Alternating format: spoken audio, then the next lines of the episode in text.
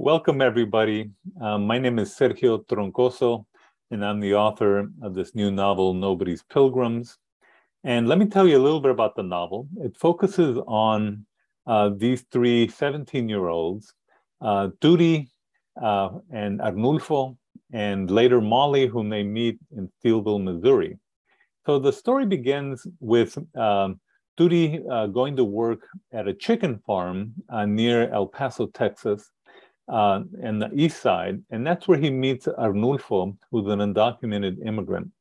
And Arnulfo tells him that he's about to uh, take a ride the next day with this old man Juanito, who's a foreman at the chicken farm, and he's going to get a ride to Kansas City.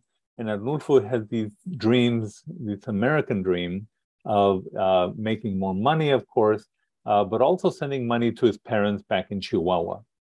So Turi goes home after that meeting, and he has a difficult family life at home. Turi's an orphan, and he lives with his aunt, and his aunt's family doesn't really want him there. Something terrible happens that night, and he decides on the lark that he's going to join Arnulfo and hitch a ride and get the heck out of town. So as Turi and Arnulfo um, join Juanito in the uh, brand new Ford pickup, to get out of town. In Lubbock, uh, notices that Juanito bribes the immigration officer with some money. And so, of course, Turi and Arnulfo immediately know that the truck is carrying contraband. And they think it's drugs, but it is much worse than drugs.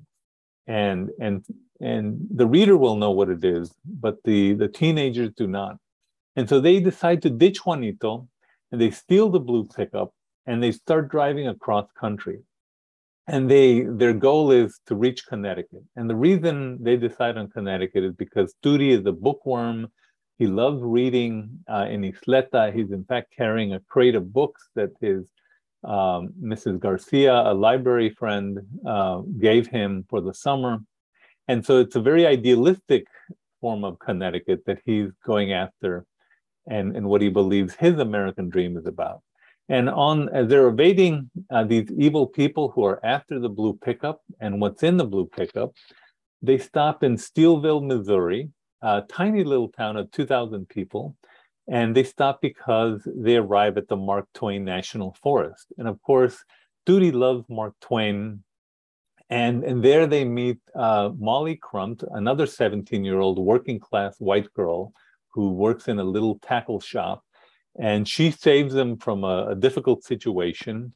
And after they spend a couple of days there, they uh, befriend each other, and Molly decides to join them. And of course, Molly doesn't know that uh, there are some very evil people, some narcos, after Turi and Arnulfo and what's in the blue pickup. And uh, among other people after them is this blonde, blue-eyed narco from Texas, and also some narcos from from from Mexico uh, some very bad people who want their truck back and what's in the truck. And uh, and as they sort of reach Connecticut, uh, one of the things that I was certainly trying to do in the novel is go from this sort of idealism of New England to the realism that they reach in Connecticut, and also, of course, Turi and Molly start falling in love in the novel. Uh, so that's also a sort of a slow simmering romance that's going on. Um, but the Connecticut they reach is a very real Connecticut in which some people want them there and other people don't want them there. And uh, they're also trying to evade, um, you know, these evil people who are after them. And uh, what's happening in the novel also is something very interesting is that uh, the United States is collapsing because of a pandemic. And of course, the entire novel, the final, final um, rewrite of this novel was turned in to my publisher on February 29th, 2020. That was the last leap day we had, and it, there were probably 10 or 15 cases of COVID at that time. It, I don't think it even had the name COVID. So, in a way, the novel predicted the pandemic that we were to experience uh, in, in, in our lives. And the pandemic in the novel is actually a different pandemic, of course. It's called Marburg B. and uh, it's transmitted by touch, not through the air like COVID. So I waited for the novel to be published. Um, the, one of the reasons that, that it took so long was because the original publisher, Cinco Puntos Press, was uh, sold to Lee and Low Books.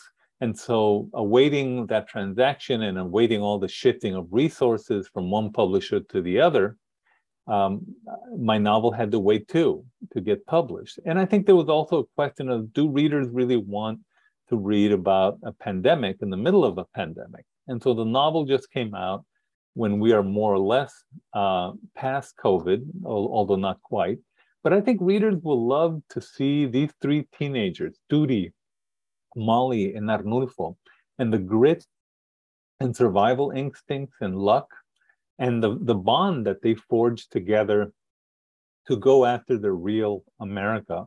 And this really is what the novel is about. It's about creating this community that they believe in and helping each other, risking their lives to fight for what they want. And so, so for me, that was really the reason to write the novel.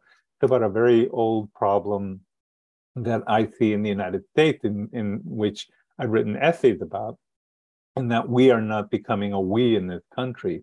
And so this novel is about the grittiness, survival, and American dream of these young people who refuse to give up on the United States, refuse to give up on each other, and risk their lives for each other, even though they're very different people.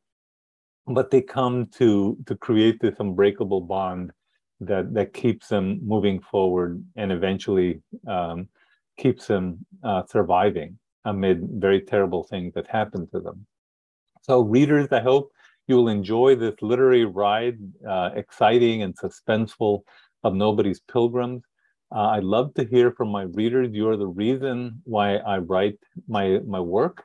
I'm always trying to look forward to what's going on in in literature in the United States, and certainly on this country's main questions and questions about immigrants uh, which I have dealt with my entire life as a writer. Uh, I'm easily available from my website, which is sergiotroncoso.com.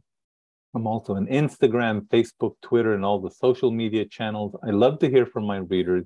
You are the reason why I write my work. Uh, and uh, for me, that's a great day whenever I hear from a reader and tells me uh, how meaningful my work was to them.